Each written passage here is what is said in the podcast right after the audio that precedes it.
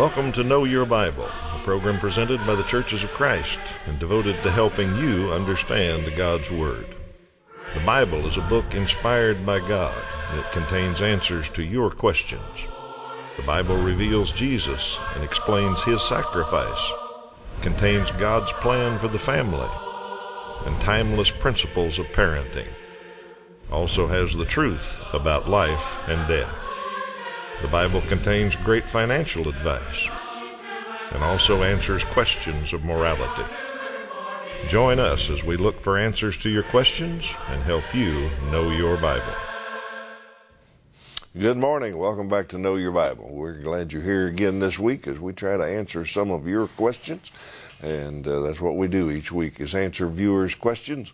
If you're a first-time viewer, let me explain how we operate here. Uh, you'll notice there's a phone number and a website at the bottom of your screen. Use those anytime you want to to communicate to us. Uh, tell us what you want us to talk about on Know Your Bible. A lot of religious TV programs tell you what they think you need to know. Uh, this one's a little bit different. We answer what you think you need to know. Uh, we want you to know the Bible, and all of you get different kinds of questions. Some people worry about a specific verse. What's that mean? Or is this doctrine in the Bible? And other people are just uh, got things going on in life. They're fighting battles against this old world, and they wonder what the Bible has to say about that. So uh, we try to find answers to all those kind of questions for you and help you know your Bible a little bit better. So if you got a question, something you've always wondered about, or maybe something we talk about today will stir a question in your mind. Uh, just pick up that phone or go to the computer, log on, and uh, give us that question. We'll get it answered for you as soon as we can. Uh, we always start with a question for our viewers, and let's see if we can get that up here today. Named Joseph's first owner in Egypt. Joseph uh, went to Egypt under bad conditions, and somebody bought him since he was a slave. Who was that first owner? So my friend Toby Levering is back to help me answer questions, and uh, I think I drew the first one today, Toby. All right, so I'll let you take it. I guess I'll get us get us started here. And uh, the viewer's got a good question. He said, Now that Jesus is glorified, does he know the day of his second coming? He didn't know it when he was on earth. Well, our viewer's uh, correct about that. Let's make sure he's correct and look at that verse in Matthew chapter 24.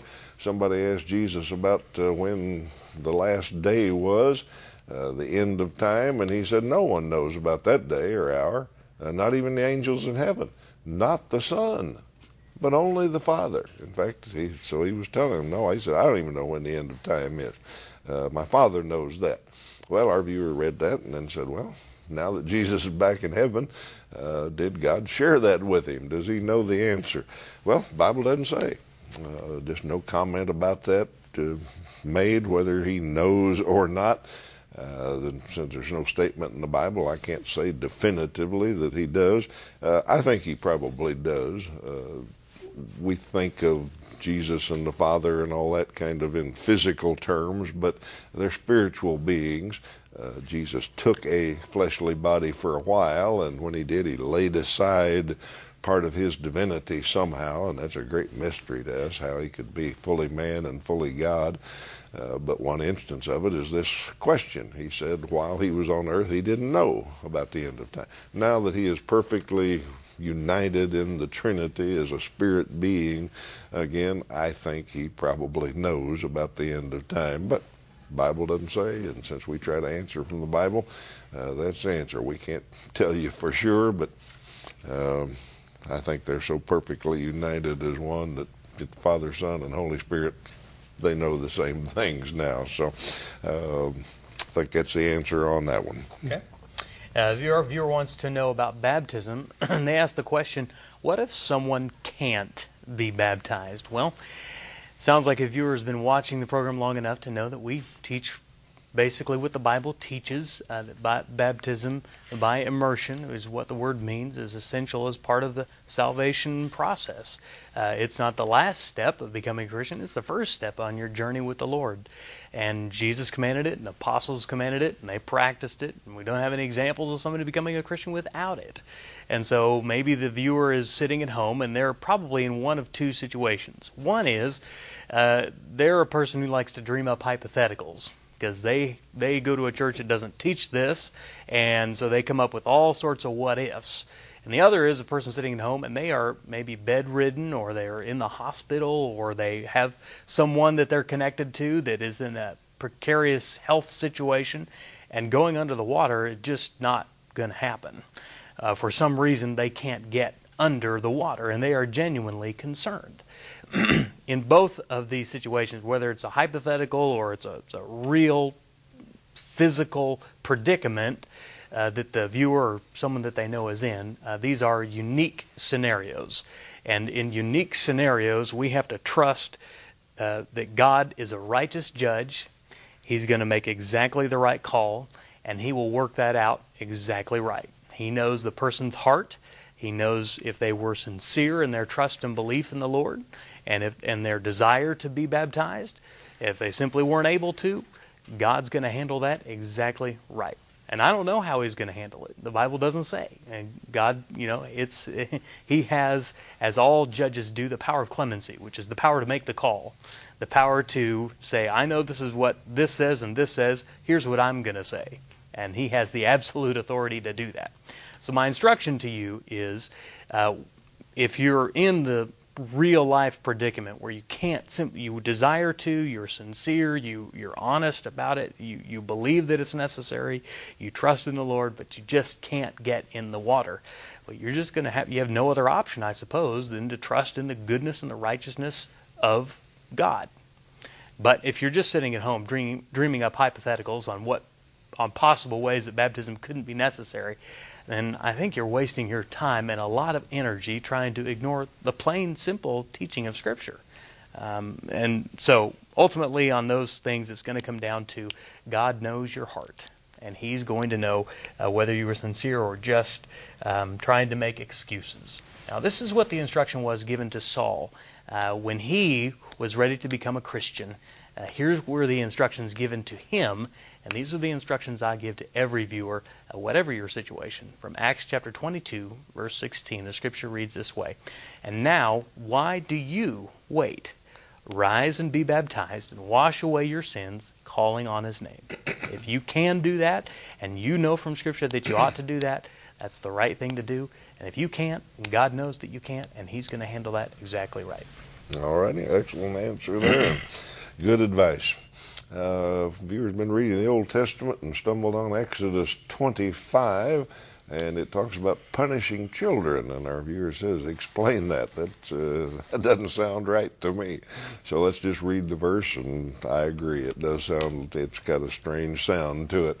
Uh, Exodus 25. God said, "I, the Lord your God, am a jealous God, punishing the children." For the sin of the fathers to the third and fourth generations of those who hate me. Now let's leave that up there just for a second. We read the first part, and it says God's going to punish children three and four generations after their father's sin.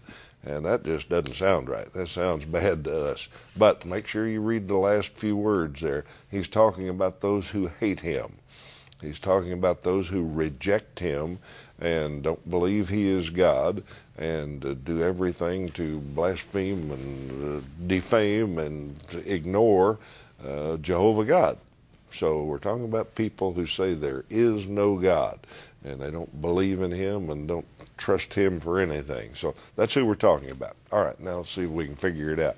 If he's talking about people who deny him, that verse is more of a statement of fact than it is a, a promise to really punish children. If you look in the world and watch, uh, when someone turns against God, when a generation or a family or a country, for that matter, uh, denies God and denies or revokes Him completely, uh, the ramifications of that go on for generations. Uh, people suffer for generations. Uh, it takes about three or four generations uh, for a family, country, person, whatever, to come back to realize that God is God. Uh, so if, if, you look through history and you see nations or civilizations or governments or something that deny God, they suffer for three or four generations at least, and maybe more than that.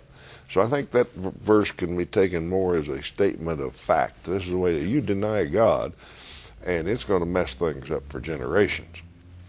Now, when we study anything, we have to balance the whole Bible with itself. It's all true.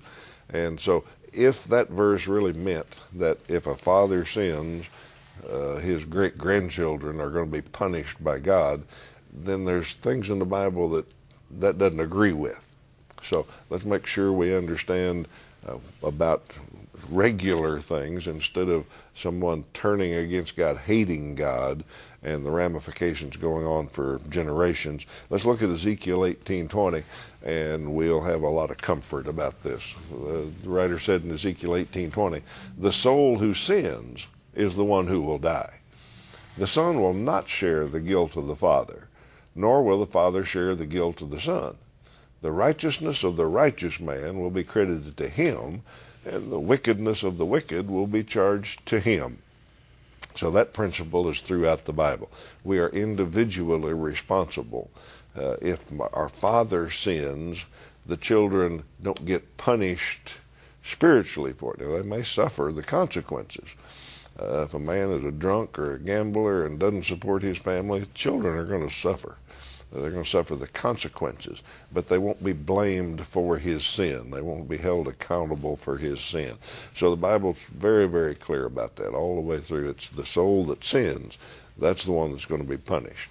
So we take that principle and then we go back and look at Exodus 25, and he's obviously talking about uh, when someone or a group of people deny God, uh, their civilization is going to suffer for generations, and we know that happens. So hopefully that explains 25 a little bit, and uh, God's not going around punishing grandchildren for what their what their grandfather did. All right, let me take just a moment and tell you a good way to study the Bible. We like studying the Bible this way, answering individual questions, but uh, we know there's so many other questions that we'll never get to, and so many things that you wonder about.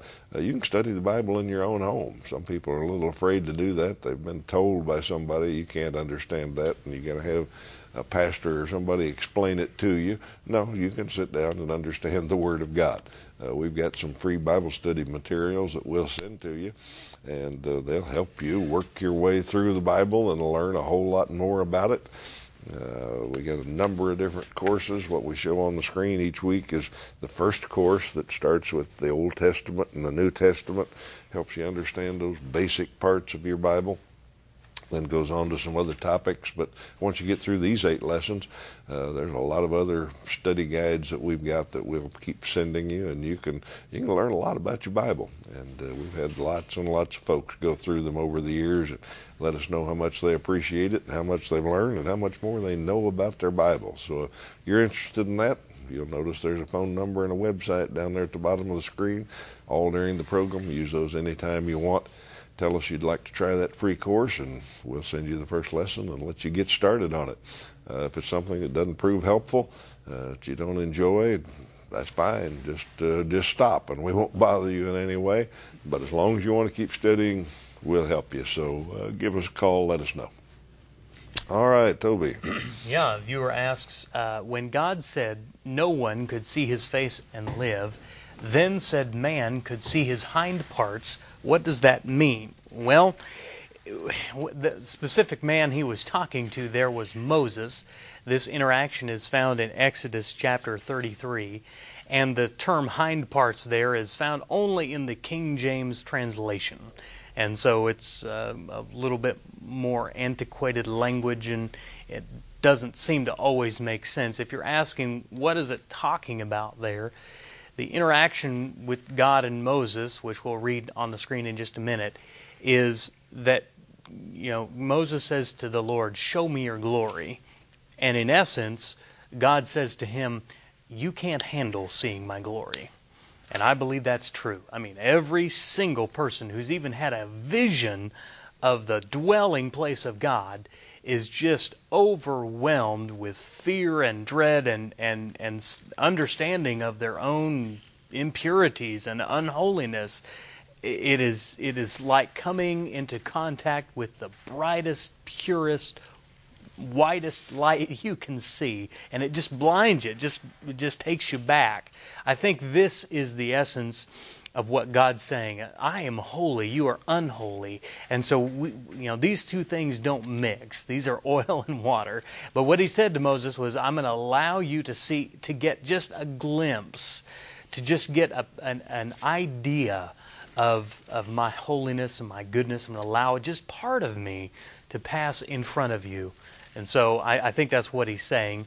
Let's look at the scripture now from Exodus chapter 33 on the screen. It says this, starting verse 18 Moses said, Please show me your glory. And he said, I will make all my goodness pass before you and will proclaim before you my name, the Lord. And I will be gracious to whom I will be gracious and will show mercy on whom I will show mercy. But, he said, you cannot see my face, for man shall not see me and live. And the Lord said, Behold, there is a place by me where you shall stand on the rock.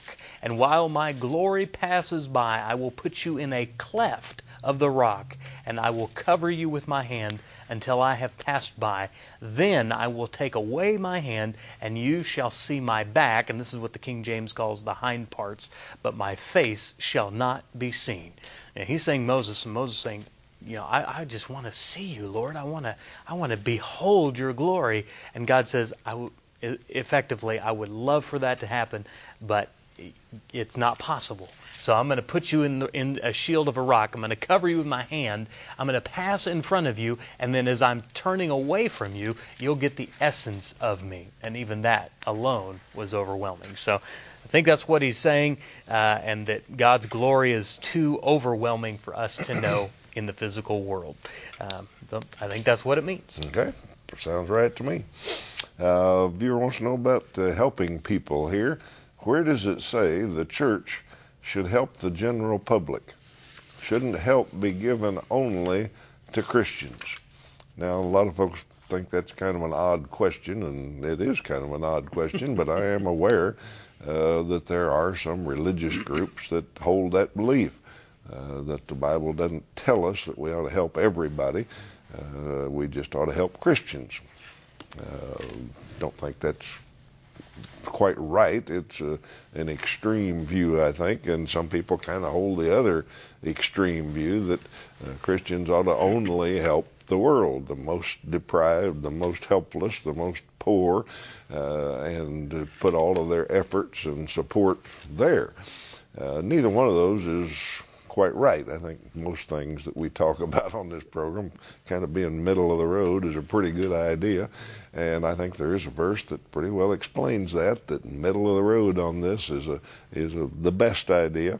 Uh, Paul wrote to the Galatians in chapter six and verse ten, and here's his advice: As we have opportunity, let us do good to all people, especially to those who belong to the family of believers. Well, I think he kind of prioritizes it there. Uh, we, as Christians and as the church, uh, ought to help everybody when we can.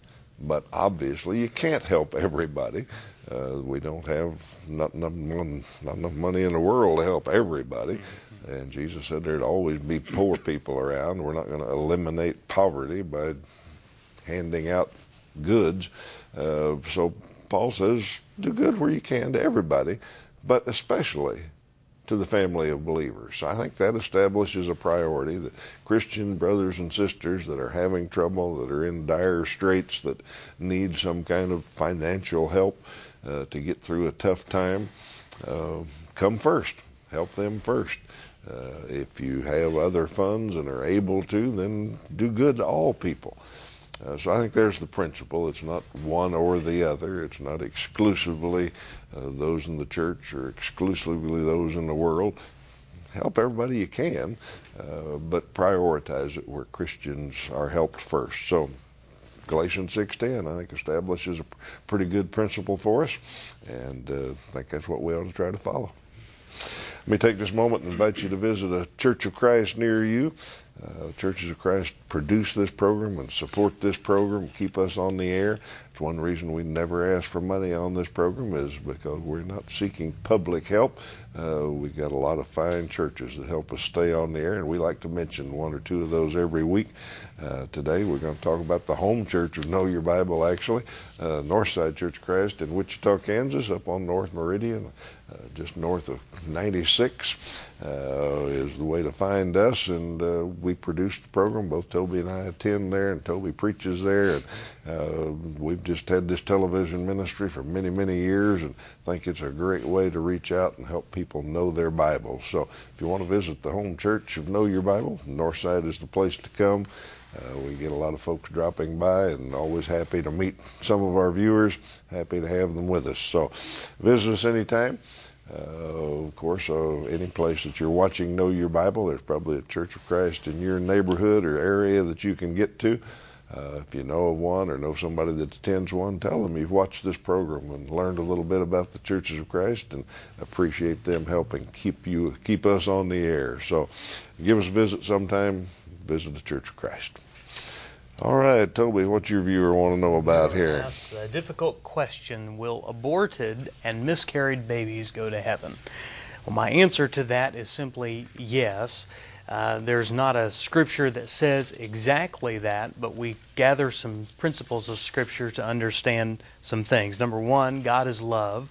Number two, God always protects and watches over and watches out for the innocent. and number three, God knows even the unborn. Unborn babies are still creatures of God. He forms them together uh, in the womb, knits them together, the scripture says. Um, and some people uh, believe that babies are born sinful. We don't believe that on the program. We believe that uh, babies are born innocent and uh, that at such an age where they begin to choose uh, disobeying God and doing things which He doesn't want, that they let sin enter their life. We don't believe God creates sinful creatures, and so we look at the unborn and the newborn and the very young as absolutely innocent. Uh, and they are certainly not able to have faith as you know they uh, have the ability to believe and so forth. So uh, we just believe they are absolutely safe in God's grace. Uh, miscarriage, that's a, a, simple tragedy of, of uh, not a simple tragedy, it, it, is, it is a terrible tragedy of living in a broken world. And uh, my heart goes out to uh, all the families that have experienced uh, such tragedy. It's something that scars you deeply and stays with you forever. That child, even though doesn't go on living, remains in, a, in your heart, I believe, for the rest of your life. Um, but you know that that child uh, is in a much better place uh, in the arms of their Creator, and they can uh, they they live perfectly, and they're not suffering or or uh, having any problems in any sort of way uh, where they reside. Uh, and with abortion, certainly not God's will. It's a terrible sin. God does not want innocent children to be slaughtered. Uh, but when they are, I believe they are safe. Uh, they didn't do anything to deserve that abortion. That wasn't their fault. Um, and I believe God protects them as He does all the innocent and the unborn. Let's look at Psalm 139, starting in verse 13. For you formed my inward parts, you knitted me together in my mother's womb. I praise you, for I am fearfully and wonderfully made. Wonderful are your works. My soul knows it very well. My frame was not hidden from you when I was being made in secret, intricately in secret, intricately woven in the depths of the earth. Your eyes saw my unformed substance. In your book were written every one of them in the days that were formed for me, when as yet there was none of them. So God knows us, and He knows the unborn, and He watches over them. Uh, so difficult, but I think yep. that's the idea. All righty, thank you. Uh, viewer wants to know about the story of the prodigal son. What was the final outcome of the prodigal son story? Uh, I heard that the angry son killed the father. Well, that's an interesting uh, story that the viewers come up with, a completion of the story. Uh, the parable is in uh, Luke chapter uh, 16, you can find it. and the or Luke chapter 15, excuse me. Uh, and Jesus tells the story, and I think everybody knows the story of the prodigal son. Uh, went away and took his inheritance and wasted it, and then came to his senses and came home. And the father killed the fatted calf and celebrated and had a great banquet and welcomed the son home. His brother was angry. His brother was jealous. His brother said, I've been here working all this time. He's gone off and wasted everything, and now you treat him like he's your son. And that's pretty much the end of the story. The father said, uh, You're still my son, but he's my son too, and he's come home. He was lost, and now he's found. And that's the end of the story. Uh, so our viewer wants to know what happened next. Well, I think that proves how good a storyteller Jesus was. uh, Jesus told a great story here, and some people want to know the end of it. Well, let me remind you, it's a parable. It, it's just a story. It didn't really happen, uh, and Jesus didn't tell us any more about it. So you're free to make up any kind of ending you want, uh, but that's not the point of the parable. It's not a complete story. The point of a parable, any parable, usually there's just one point, and this one is about the loving Father, how much He loves His children. So read it that way, and uh, you can come up with any kind of ending you want, I guess. You're free to, but Jesus didn't finish the story. All right, Toby. Uh, viewer has a question about their pastor they'd like us to get involved with. Uh, our pastor says he is an ordained minister with Christ's authority, so he can forgive sins. I don't think that sounds right. Does the Bible give him that authority? Well, you uh, you are thinking correctly. That is not correct. That's not what the Bible says. I guess you could say your pastor could forgive sins if he was one sinless and two uh, paid the price for all sin uh, with his sinless blood. But I know that he didn't. No human being ever has lived a sinless life, nor could any uh, human sacrifice ever fully pay the deep, uh, abiding cost of our sin. Only the perfect sacrifice of a lamb could do that, that God Himself would provide, that was uh, announced through Scripture. He's the only one with the authority to forgive sins, and so how we receive forgiveness of sins is by being having faith in Him, by being immersed into Him so that we are clothed with Him. When God sees us, He no longer sees us, but He sees the beautiful sacrifice of His Son uh, that was paid on our behalf. So uh, that's the only way that sins can be forgiven. Let's look at some scriptures together on the screen. Jesus said to him, I am the way, the truth, and the life. No one comes to the Father except through me. 1 Timothy 2 5. There is one God, one mediator between God and men, the man Jesus Christ uh, we understand that Jesus is the only way and He's the only sacrifice for sin. All right, let's answer our trivia question before we run out of time here.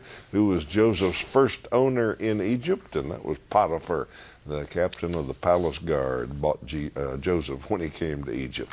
We are out of time. We kind of pressed it today, but we're going to be back next week and answer some more of your questions. Till then, you have a great week.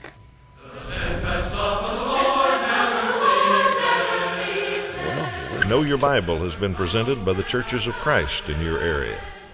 Churches of Christ are non denominational, and each congregation is an independent group of Christians seeking to do God's will. Our goal is simple New Testament Christianity. We follow the Bible as our only guide.